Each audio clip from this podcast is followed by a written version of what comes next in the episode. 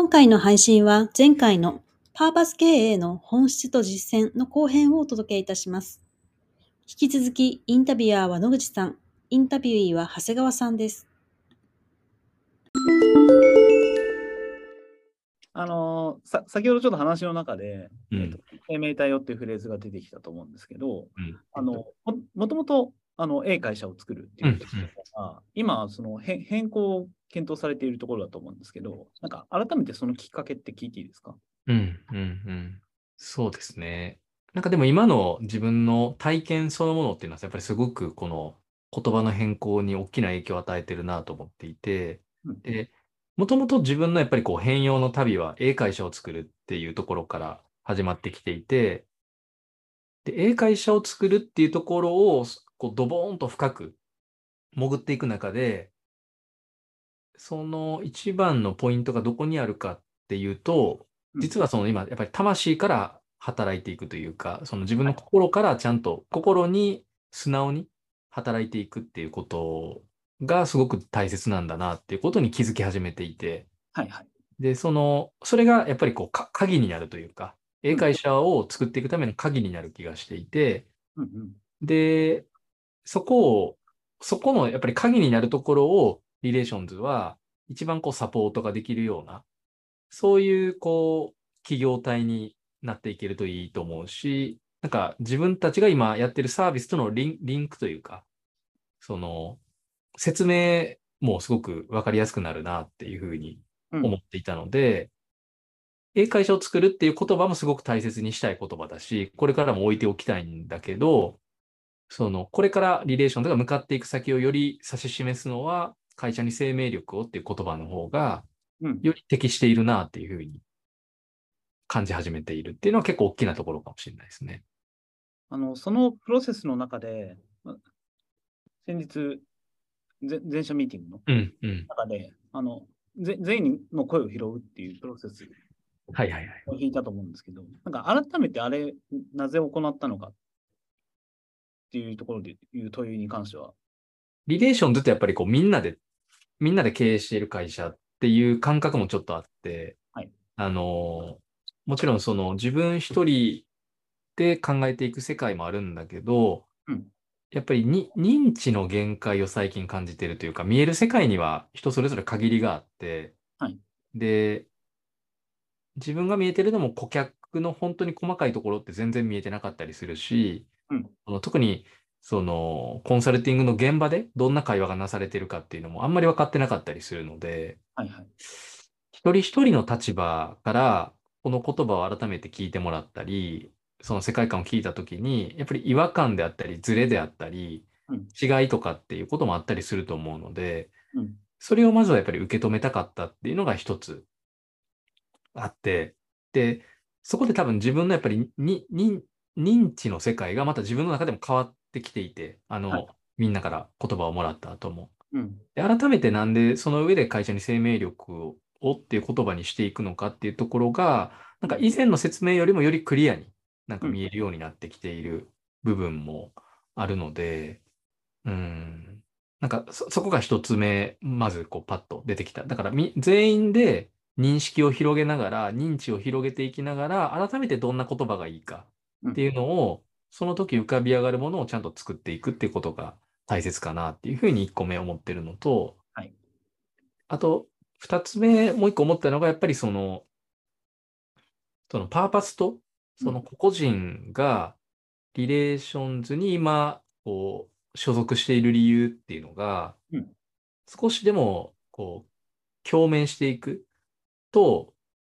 素敵なことだなとは思っていて、で、もちろんそれをなんか無理やり共鳴させろっていうのは多分絶対違うと思うので、はい。それはなんか、それぞれに自由な選択権を持っていただいた上で、本当にピュアに今、パーパスについてどう感じてるかっていうのを表現していく場っていうのは、その人の自己理解にもつながるし、うん。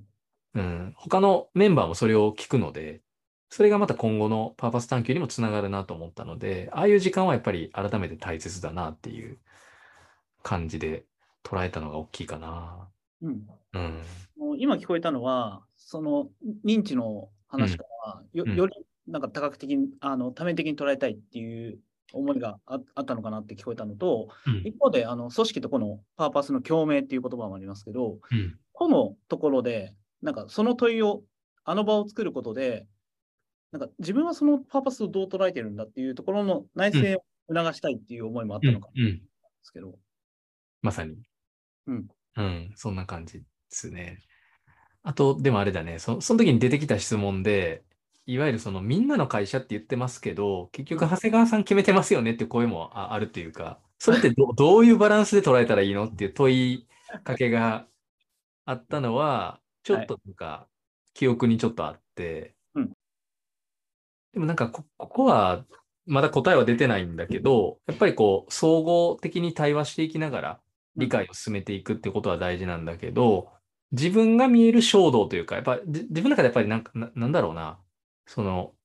役割でいくとパーパスだけはやっぱり握っていたい、握っていたいというか、そこを解像度を上げる存在でいたいっていうことは願いとしてあって、なんか個人としてっていう感覚ももちろん紐づくんだけど、そこの役割として解像度を高めたりうん、自分が今見える世界をそこの場に圧力があったとしても置いていくっていうことが、なんか探求のきっかけになってるんじゃないかなみたいな、なんかそんな感覚で、それをなんか押し通したいっていう感覚よりは、なんか、うん、みんなと対話しながら深めていきたい。で、自分も影響を受けていいるし、みんなの言葉から。えで、自分が置く言葉でみんなも影響を受け合うので、影響し合いながら、改めてリレーションズってどんな世界に向かうのかっていうのが定義されていくと、自然とみんなにとってもパーパスが内在化されていくんじゃないかみたいな、なんかそんな風に捉えてるのかなっていう風に、うんうん、最近考えてるかなっていうのも、うん。改めてなんか、リレーションズにとって長谷川さんはどんな役割であることがいいんですかね？そう、それ難しい問いやな。ね。これも多分、なんだろう。こう、リレーションズもこれから変化し続けていくと思っていて、ホラクラシーという自立分散の仕組みももっと洗練されていけばいいなと思うし、あと今、その持ち株会って言って、その会社の所有権のところも、そのみんなにもう少し分散していく。従業員がこう株主株主になっていくっていう世界観も表現していきたいなと思っていて、なんかそこのその成熟していくプロセスと自分が関わっていく度合いというか、どんな役割を担うかっていうのは、なんか連動していくよなっていうのは思っていて、もちろんその自分もリレーションに対してすごく愛着はあるし、いい状態にしていきたいっていう思いはあるので、ちゃんと握りたいものの、なんかその組織の成熟度合いとか、で自分がなんかストッパー役になりたくないというか、なんかもっと可能性があるものがあるのに、なんか自分の思いだけでそれをつなぎ止めるとかっていうことはもう手放したいなと思ってるので、ただ自分が関わることによってポテンシャルがあったり可能性が広がるところは本気で関わっていきたいと思うので、でもこれも自分の中の認知の限界は常にあるというか、自分一人の世界だけで見てるとキリがないので、みんなからのなんか本当の意味でのフィードバックをもらったり、それは多分市場とか、クライアントのフィードバックも真摯に受け止めて、自分がどう関わるといいかっていうのは、なんかこう、素直な自分でいながら、うん。常にどう関わるかっていう問いは、もう半年に1回とか、まあもっとか3ヶ月に1回ぐらいのペースで投げかけ続けていくと、ちょっとずつ変わっていくのかなっていう、そんな見え方をしてるかもしれないですね。うん。うん。うんうん。なんか、そこに対して一番敏感であるというか、なんか一番問いを立てる人というか、ななんかすごい、そんな感じなんですかね。うーん、確かに。ここでは難しいよね。うん。うん。でもなんかその衝動っていうのは多分一番感じているのは長谷川さんのようなうん。気はしているので、うん。なんかそこにピュアであるっていうのはなんかすごく大事なのかなっていうう。ん。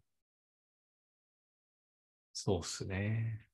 過去も、その、いろいろあった中で言うと、その、まあ、こ、こういう場合どう扱うかっていうのがすごく自分も今悩んでいて、例えばその自分の衝動がここにあるっていう、その境界線を引いたときにうん、その今リレーションズにいるメンバーからのその衝動が、例えば境界線からはみ出ている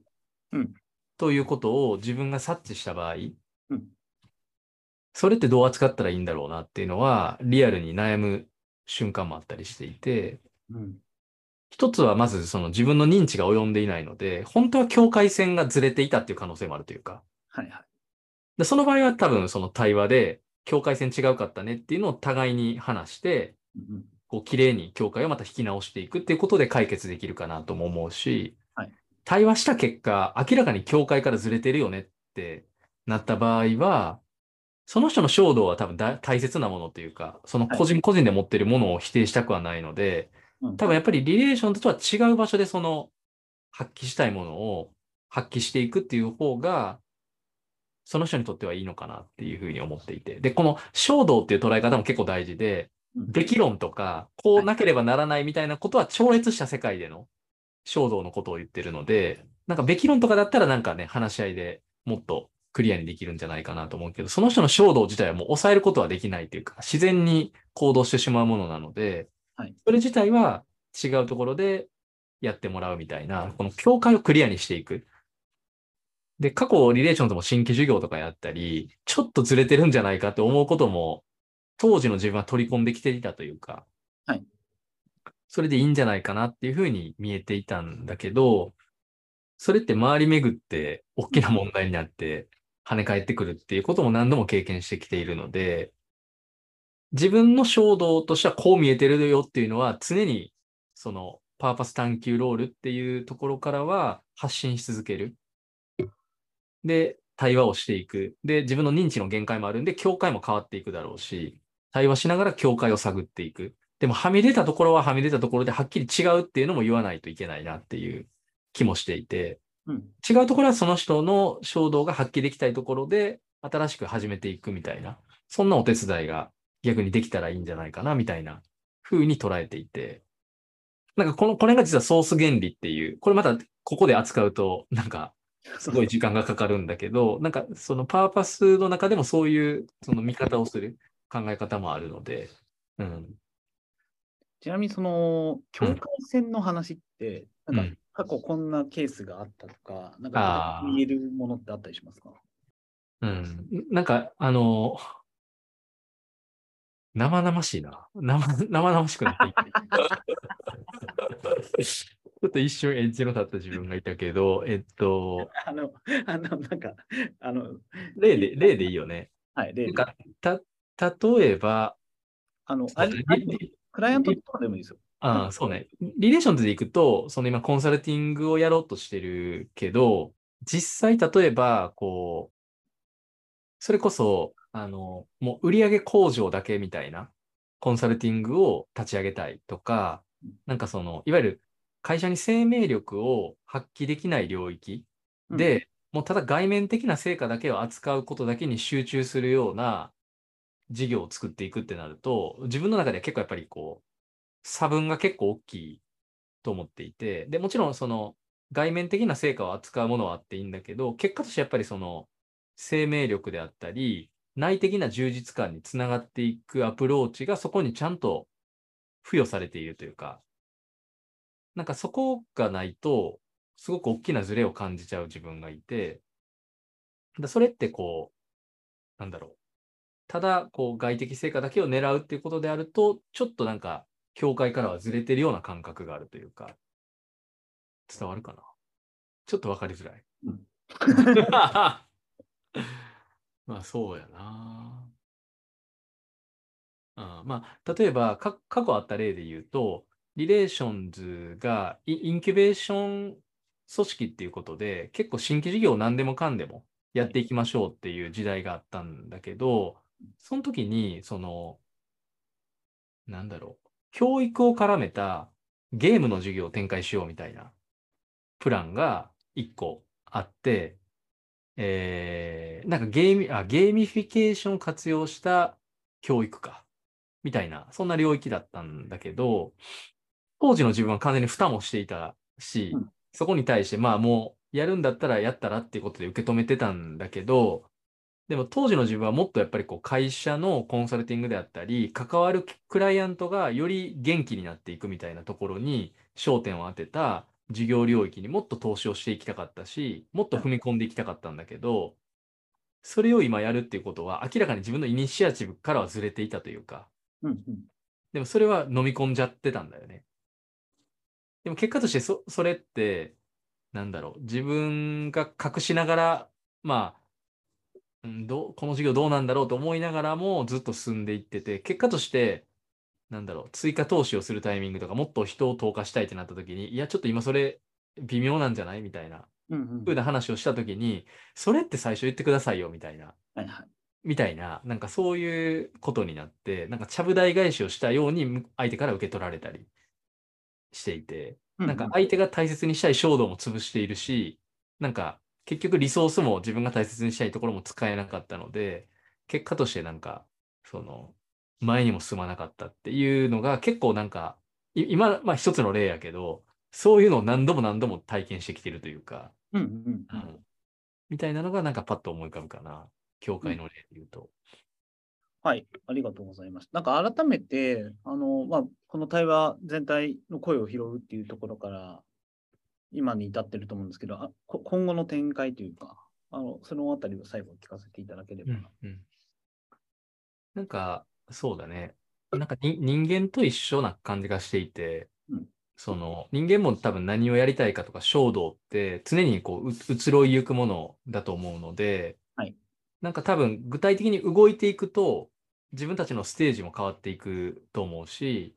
で、それを本気でこうもう行動せざるを得ないみたいな衝動なので、それに従って動いていくとどんどん多分知見も溜まっていくし、動いていくし、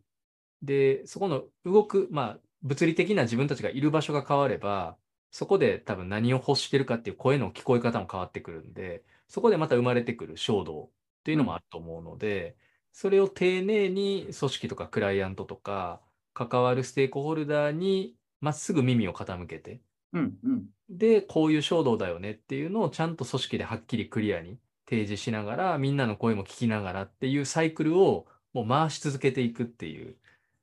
で、最終的にどこに行くか自分もわかんないっていう。はいうん。なんかそんな捉え方が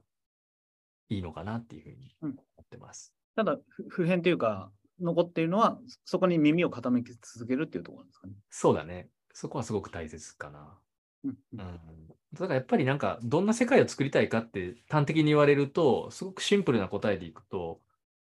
情熱が今5%って、情熱を持って働いてる人が5%しかいない社会って言われてるけど、それが本当に50%とかぐらいまで広がるような社会にしていきたいっていう今、今、現時点での願いはあるので、なんかそこに向けて着実に動いていきたいなみたいなのはあるのかもしれないですね。